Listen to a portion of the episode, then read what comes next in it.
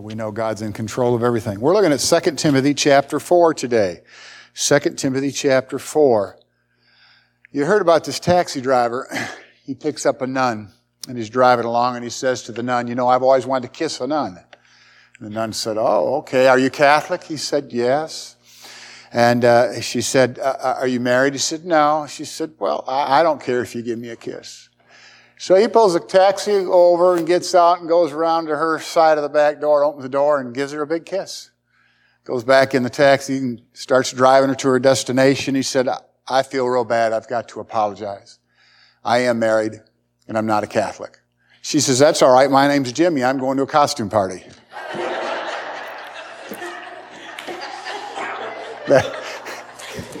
Could you imagine? You knew it was a joke when I talked about a nun letting someone kiss her, right? All right. We're looking at 2 Timothy chapter 4. Stand, if you will, and we'll read a few verses here. We're going to read the first um, five verses. I charge thee therefore before God and the Lord Jesus Christ, who shall judge the quick and the dead at his appearing and his kingdom. Preach the word, be instant in season, out of season.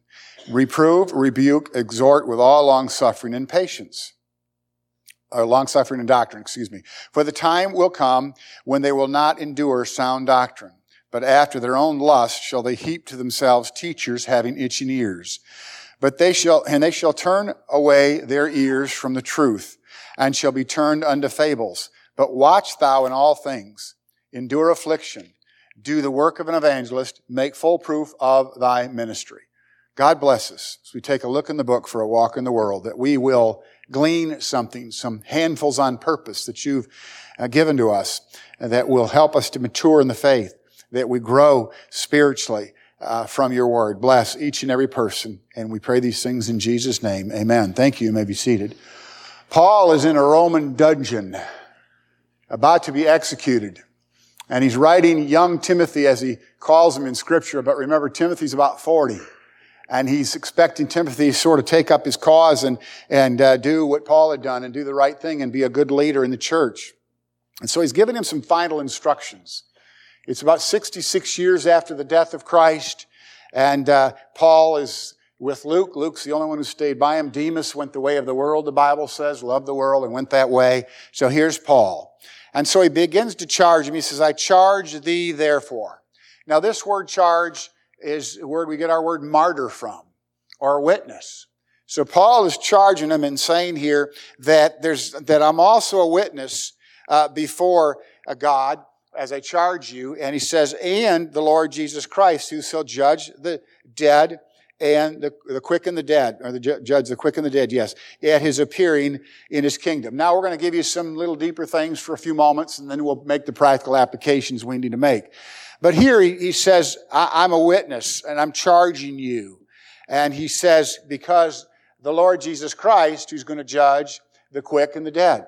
Now, did you know all judgment was given to Jesus? God is going to make him the judge. Jesus was a perfect lawyer, our advocate, and he's eventually going to be the judge of all things. And the Bible said every knee will bow. even those that are lost will bow and beg, but it'll be too late. But here he says, he is the, uh, the, he who shall judge the quick and the dead. The word quick comes from the same Hebrew word that the word living comes from in your Bible. The word quick is used only four times. In Hebrews 4.12, for the word of God is quick and powerful. That means living.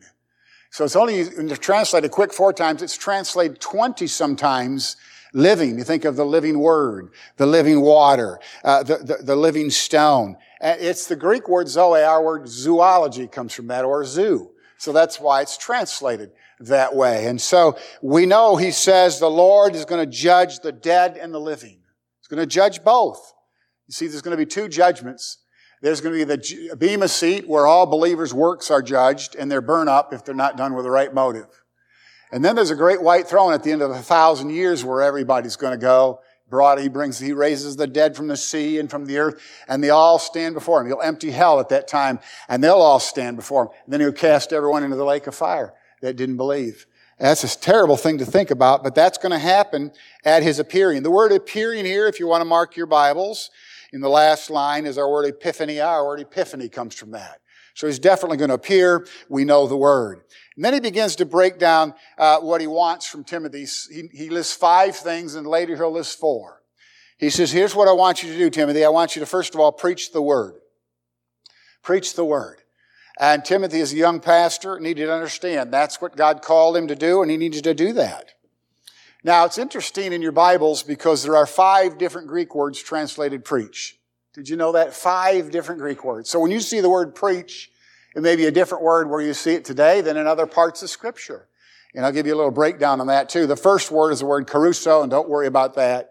But you'll find that word 23 times in your New Testament, if you had a Greek New Testament. But don't, don't let that scare you because we're going to explain it simply today. Uh, it's translated 16 times preach. It's translated five times publish and twice it's translated proclaim. So we understand what that word means. To proclaim, to publish, uh, to, uh, uh, you know, proclaim, publish, and preach the word. The second most used Greek word translated preach is the word evangelio, which is our word evangelism. You know that word. So 18 times when you see the word preach, it's the word evangelism. So you see, when you're reading a passage, it's a good thing to get a Strong's Concordance or something if you want to dive in a little deeper and say, what does this word mean? Is this just proclaiming or is this evangelizing? And so they're both translated preach. Three more words. The next one is kata agelo, which in the middle of that word is the word angel. The agelo. And that means to declare a message. And that is in the Bible, that Greek word four times, and every time it's translated preach, but it means to declare a message. Then the word laleo, simply a simple word meaning to speak, is in there just once. The rest of the time, it's over a hundred times, hundreds of times it's translated speak. And the final word, uh, Greek word translated preach is the word dialogo. We get our word dialogue from that. So we just kind of race through that. You can see me afterwards if you want to. The word dialogue. And that's only used one time. The rest of the time that Greek word is translated speak. So I've just totally confused you. And so we're just going to make it simple today. the word preach is a simple, simple word. It means to proclaim, to evangelize, to have a dialogue. It's simple. Just remember that. But I have had people come to me and say things about the word preach or about preaching, and I realized they did not know what the word meant. You know, if you study the sermons of Peter and Paul and Stephen and Jesus, you don't find them ever throwing chairs, stomping on pews, you know, running up and down aisles. I'm not saying that uh, it's wrong to be enthusiastic. I, I, I believe we ought to be passionate, enthusiastic about what we preach. But preaching is not entertainment. It's proclaiming, it's evangelizing, it's getting the word out there. I, am what you're called an expository preacher. You've figured that out quickly. That I go through verses and chapters, verse by verse, word by word. I believe that's the way I should do it. Now, sometimes I'll preach a topical. When we start back Sunday nights, I'm going to do a series of creatures, the vulture and the, and the flea and different things. We're going to preach some topicals at that time. Wednesday nights, we go through the parables and we fill out our blanks. We go through them chronological order. That's called exposition. But preaching is, is often people think preaching has to include some sort of drama, some big display of things. And that's not at all what you find in scripture. In fact, you'll find Jeremiah laying on his side for days preaching. Jesus sat down and taught the multitudes. And teaching is preaching, by the way. People want to say, well, that's teaching and not preaching. No. Preaching involves teaching. And it's our job as pastors to feed the sheep. First Peter tells us that. If you're not learning and you're not growing, then I'm failing in what I'm doing. And I've told you before, when we have a visitor come in and we all don't know who that is, and we think, well, that's a stranger, maybe that person's not a Christian, all of a sudden my preaching will become more evangelistic. And I'll talk a lot more about the cross, and you'll say, what's Brother Dan doing? He's gotten away from his text. Well, that might be the Lord leading me to give someone the gospel who we don't know if they know Jesus. So there's the aspect of evangelism as well. And so we know that that's all important stuff.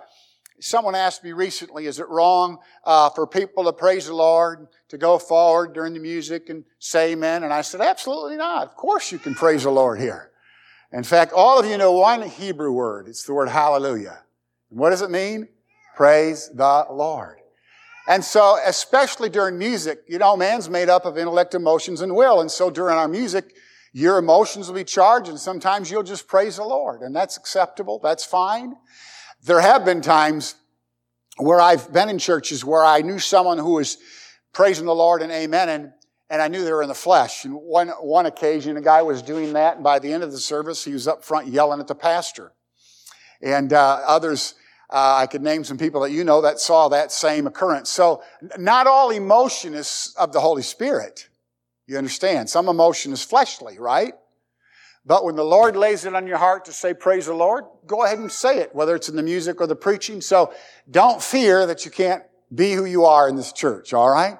I was, years ago, I was in Cunningham, Kentucky, and I was preaching at Mayfield Creek Baptist Church. I think I told you this, didn't I? Did I tell you the story? Some of you are smiling like you know what it is. Well, okay. And I was preaching, and they were running the aisles, yelling, hooping, hollering the whole music service, and I mean, it was really unbelievable. They were anointing people with oil, which is biblical, by the way, but they were doing all kinds of emotional stuff.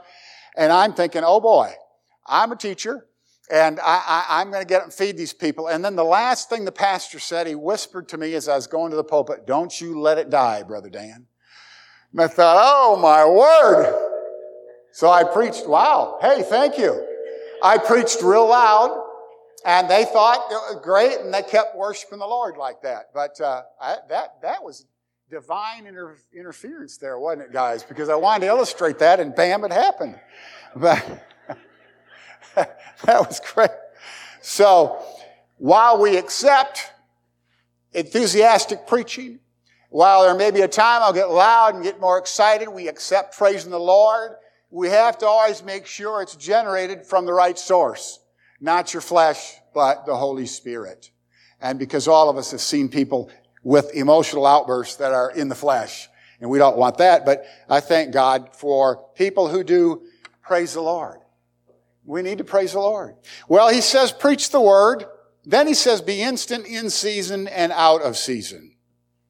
And that Greek word's translated several ways, but let me just skip over how it's translated and tell you that it means to be ready, to be accessible, to be available.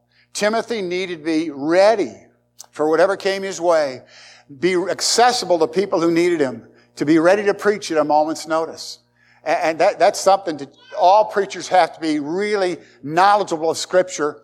Because what if you go to a conference and the guy says, you come on up here and preach Hebrews chapter whatever. And you're thinking, wow, I'm glad I know Hebrews or Timothy or whatever because I've just been asked to preach it. And we need to study. In fact, what does Acts say the preacher's supposed to do, the pastor's supposed to do? He's supposed to spend his time what? Studying the Word and praying. And the deacons take care of the money and the facilities, and I thank God for deacons. Amen? And pastors shouldn't be in control of the money. He's supposed to spend his time preaching and studying, praying. And that seems simple, but if a pastor really dives in the Word and really feeds you good, he spent a lot of time in that text. And I've told you before, I don't know if I've ever preached without without studying six hours for a message. I don't know if I've ever done it because I've had to really dive in. I'm not that smart of a guy. So I have to dive in and figure it all out so that I can feed you.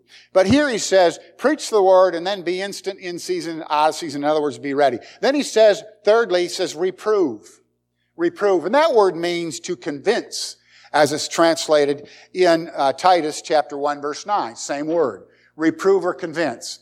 Now, the context here is sound doctrine. So everything we're talking about now, we'll, we'll find out the reason he shared this. It's because of people being pulled away by false doctrine. So we need to convince people, sort of be apologetic in our approach, defend the scriptures, help people understand this is God's word, and, and there, there's no excuse for not obeying it. But here he says to re- reprove, then he says to rebuke. You'll find rebuke can be in the flesh as well. Remember when Peter rebuked the Lord Jesus? He was out of line. Did you know that a young person's not even supposed to rebuke an elder? That's what the Bible says. You would treat them as a father. One place where it's used and it's used in the right way is the two thieves on the cross. One rebukes the other. He said, wait a minute, we deserve to be here. He didn't do a thing. And that guy who rebuked the other thief Jesus said, this day you'll be with me in paradise. So that was certainly a good rebuke. The word rebuke is often misused. The word rebuke, I've, I've known pastors as well as people who go around the church and feel it's their calling to rebuke everybody. I had a guy in my church one time, he would confront people in the parking lot and tell them they weren't dressed properly, and I didn't know what was going on. I was new at the church, and when I heard it was going on, I went down and said, that's not your calling. We, we want to, we want to use words like this rebuke to go around and tell everybody what they're doing wrong, how they're dressed wrong, and they're doing this wrong and doing that wrong and working at the wrong place, and we want to control our people, and we rebuke, we rebuke, but you know what? That not, is not necessarily of God. It can be done in the flesh to learn to control people. And here, we'll look at the context in a moment. Third, or fifth thing he says is exhort. Exhort. It's another kind of a word that I want to explain. I know I get off on this stuff sometimes, but the word, the word exhort comes from two words. It's, it comes from two words. And the, the, the first half the word is the word para. And the second half is the word kallio.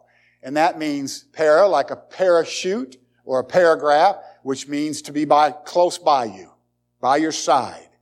And the word kallio is the word call. So this word means to come by the side of someone, to call someone, come up next to them, and to comfort them. That's how it's translated nine times. The word exhort, the Greek word is translated comfort nine times. It's also used of the Holy Spirit, who is our comforter. So you see, we're given, uh, Timothy's given this, and we're also given the requirement to exhort. We're told that in other passages of scripture. I know he's a preacher, but we're also told to encourage.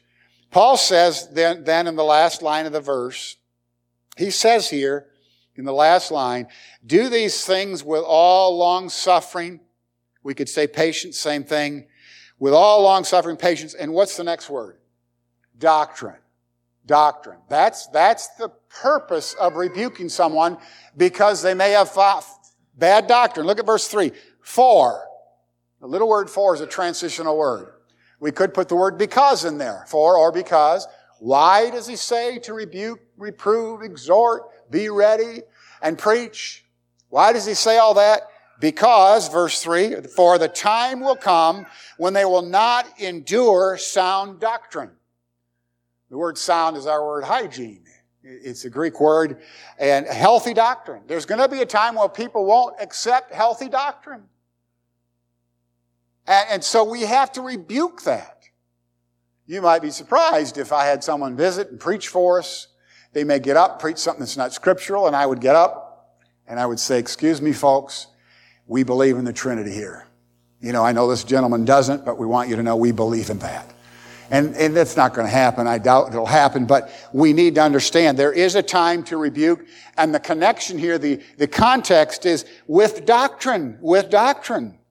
And so it's so important. Verse three, because they are going to be carried away with these doctrines. And the last line uh, says, but after their own, says, for this time will come, they'll not endure sound doctrine, but after their own lust shall they heap to themselves teachers having itching ears.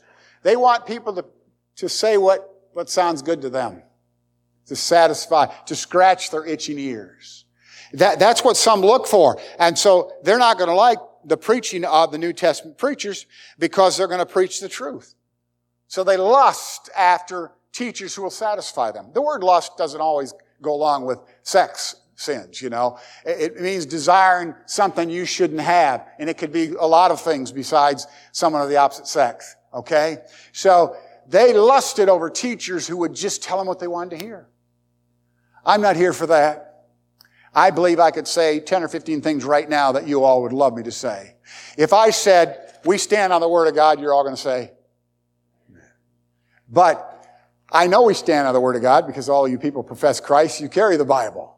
So I need to talk more about the context than the cover. I hear so much talk about the cover, you know, about all these issues some people think Second Opinions is a book in the Bible. It's not. I'm not supposed to preach my convictions. I'm not supposed to preach my ideas. I'm supposed to preach the Word. That, that's my calling. And so some just couldn't handle sound doctrine, and the Bible says they just went the wrong way. He says, verse 4, and they shall turn away their ears from the truth. This is an interesting word. This word turn is an actual medical term. Our physicians would know that. We had some in our other church. I don't think anybody who's a physician here, but it means to twist out of place. The clever false prophet can take the word of God and just twist it out of place enough to make people buy into it. And, and look at the last line here in verse four. And shall, they shall be turned unto fables. That's the word mythos. Our word myth comes from that. There are people that want all kinds of new stuff. They want fables, fables and myth. They don't want to hear the preaching of the word. A lot of people like that. I always know the depth of someone's maturity when they come by, and I had a gentleman come by my office and he wanted to talk about several different things, and I realized none of it was in Scripture. He had these ideas that weren't scriptural, and as loving as I could, I said, well, that's just not scriptural. The Bible says in Hebrews that God did at one time speak through dreams and visions and with an audible voice, we know as well. But these days, He speaks unto us by His Son, the living Word, and He is found in the written Word. So if you want God to speak to you today, you get on your knees and pray. And when you're done talking, listen for a while and read this book.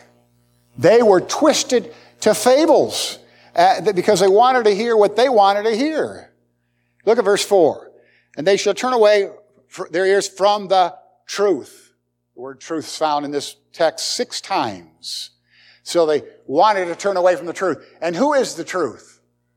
Jesus said, I am the way, the truth, and the life.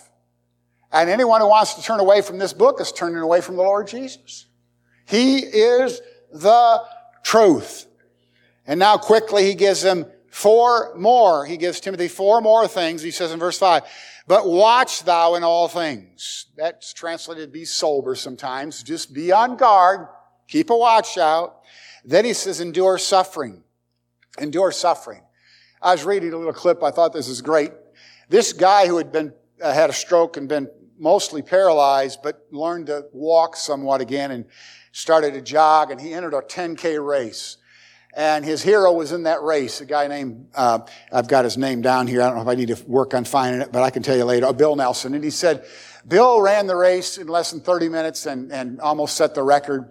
and the story goes on. The person who told us, name Fred, said, uh, the, the guy that had been paralyzed was still running two hours after the race was done.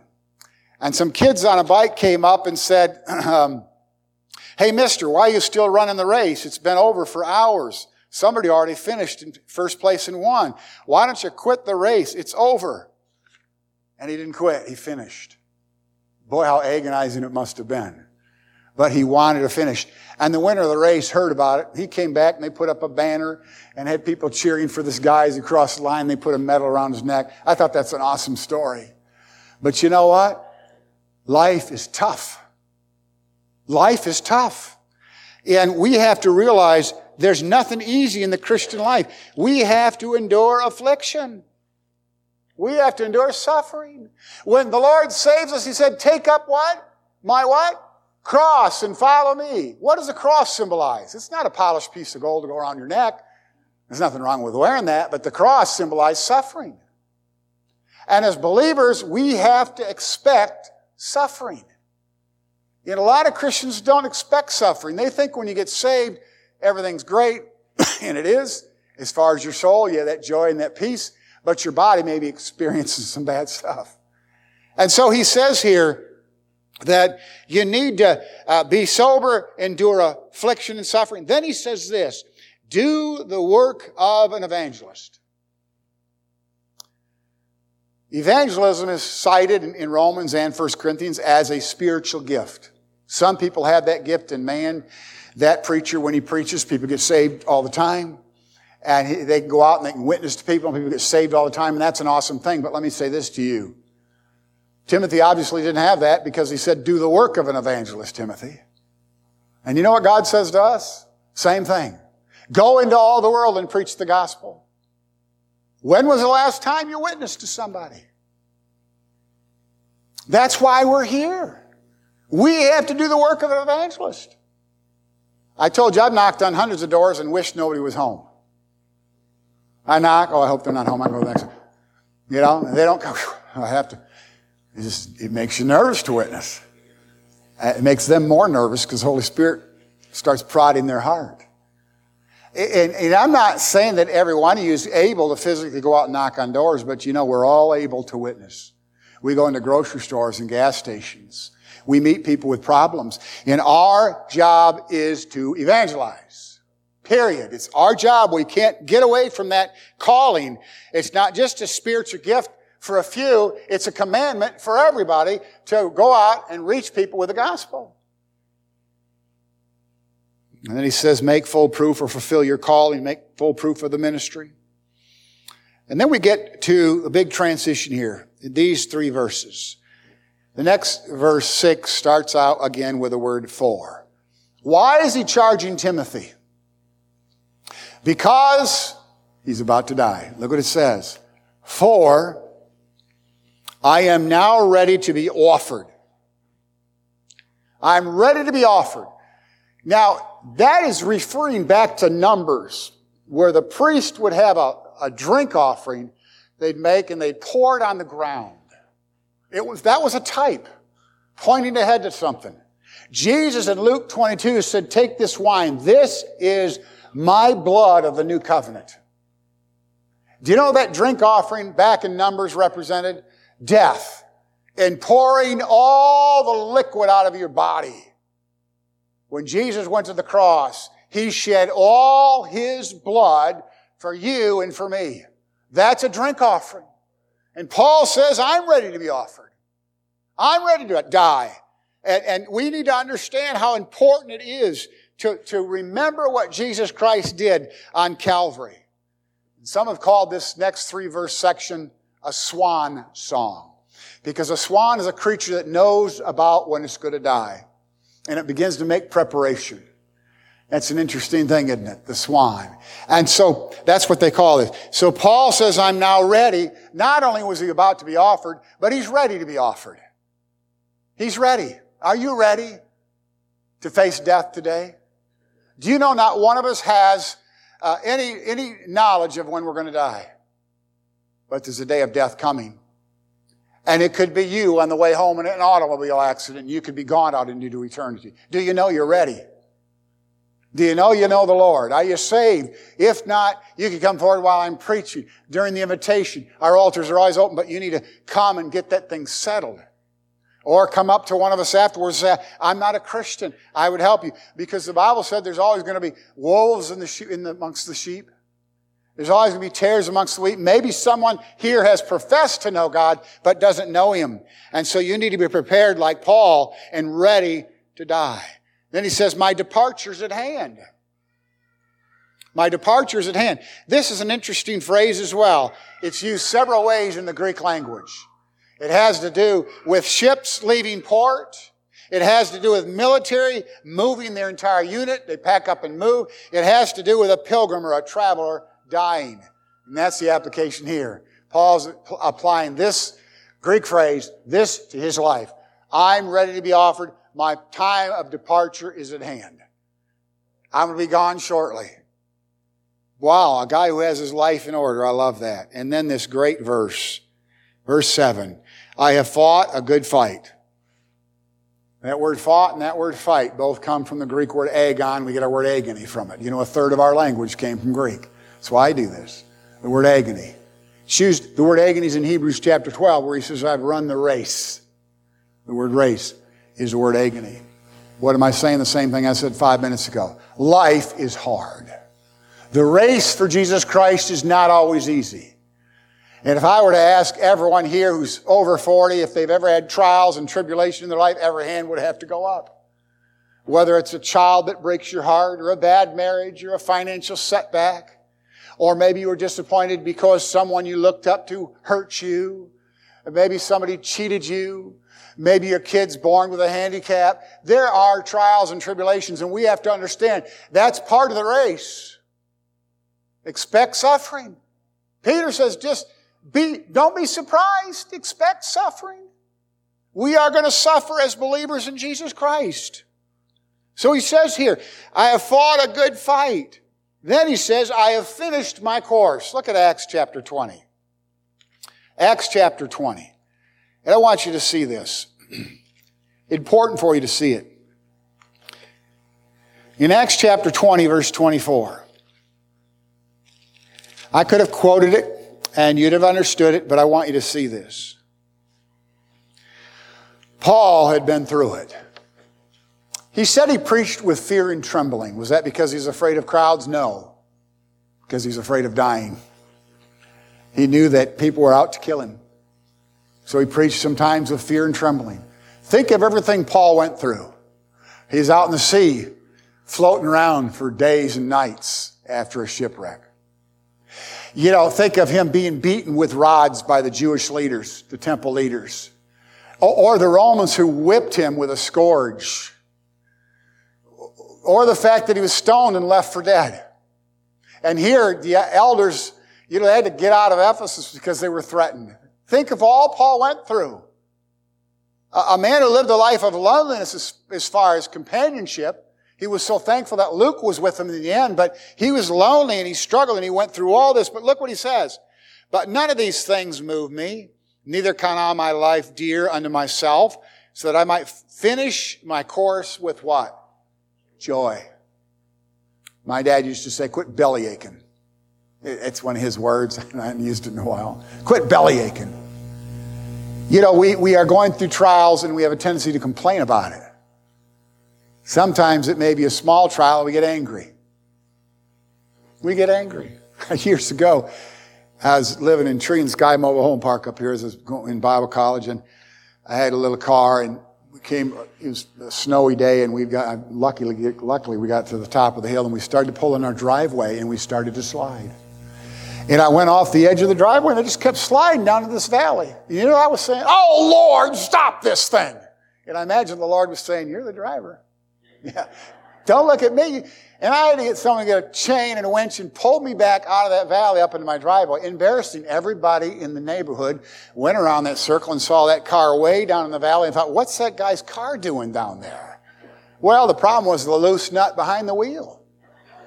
It wasn't God's fault. But whenever we have trials, we want to say, why are you doing this to me, God? This isn't fair.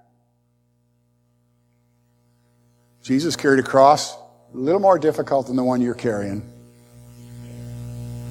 And to be absent from the body is to be present with the Lord. So if it kills us, praise God. There's no pain in death. We, we just wake up in the Lord. So he says here, I, I've finished my course. Then he says, I've kept the faith. Now you have to notice this is an important little word. Notice in the last line of that verse, I have kept the faith. It's not an italicized word. It hadn't been added, but there's a definite article, the article, the V. Did you know there's only one faith? Huh? Did you know that? Don't put your confidence in people. Have faith in God. There's only one faith. There's only one Lord. There's only one Savior. There's only one name under heaven whereby men can be saved. There's only one way. Only one faith. And that's in the Lord Jesus Christ. And Paul says, I've kept that faith. I like that. Paul was the type of guy, if he were living today, he'd have been in church every Sunday. Faithful. He'd have been witnessing all the time. And he, was. He was that kind of a guy.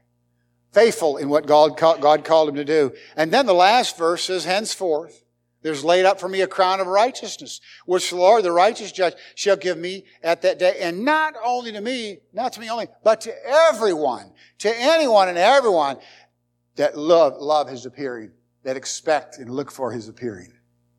Did you know that God will give you a crown for that? It's a simple wreath called the Stephanos, named after Stephen, the first martyr, one of the first martyrs. But that's the crown he's going to get. He has fought a good fight. He finished his course and he did it with joy. And he kept the faith. And now he's with the Lord forever and ever and ever and ever. He expected the Lord to come in his time and it, the Lord didn't come. But Paul's with him. I, when the rapture takes place, Paul's body's going to come out from somewhere. I don't know where. And I don't know where he's buried, but he's going to be with the Lord. Hey, listen, he's coming again.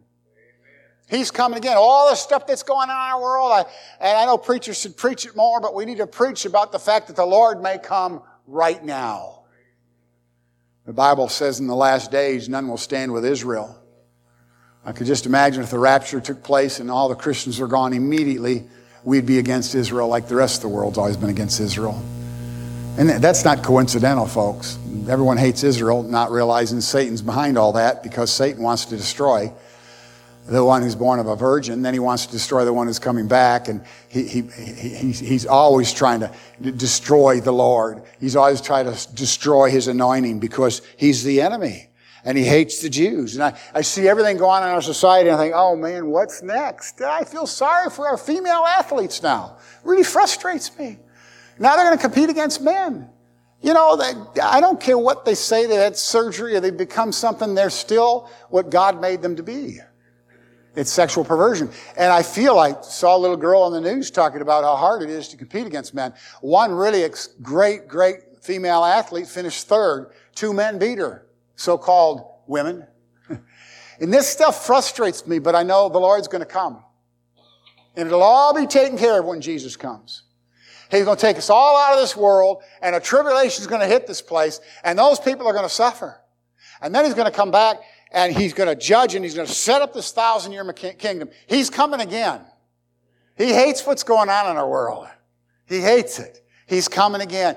He's, he's been patient and long suffering. This is the longest dispensation in Scripture. The longest dispensation in Scripture was 1500 years. The church age or the grace age is the longest dispensation ever. So it's, he's overdue, but you know what? He's waiting on God to say, go get your bride. He's excited. He wants to bring his bride home. He's waiting for the Father. But in the meantime, what do we do? We carry our cross. It may get so bad we, we can't witness. They've talked about in the past, I've heard them talk about preachers who preach hate.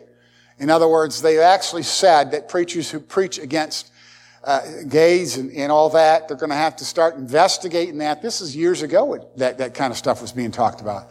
And we know one day the persecution is going to be intense, and one day we won't have the freedoms we have now. So thank God we have now, but we have to continue to carry our cross until Jesus says, lay it down and come home. And we're out of this place. And I'll tell you what, I can't wait to get out of this place. I won't miss one second of the world. I'll know when I'm in heaven that my grandkids will join me. Amen. I know when I get to heaven, my kids will be there. My Christian friends and relatives will all be there. Oh, what a glad reunion day that's going to be. Jesus is coming, but folks, let's fight a good fight. Let's run a good race with joy, even during all the difficulty. Let's pray. God, thank you.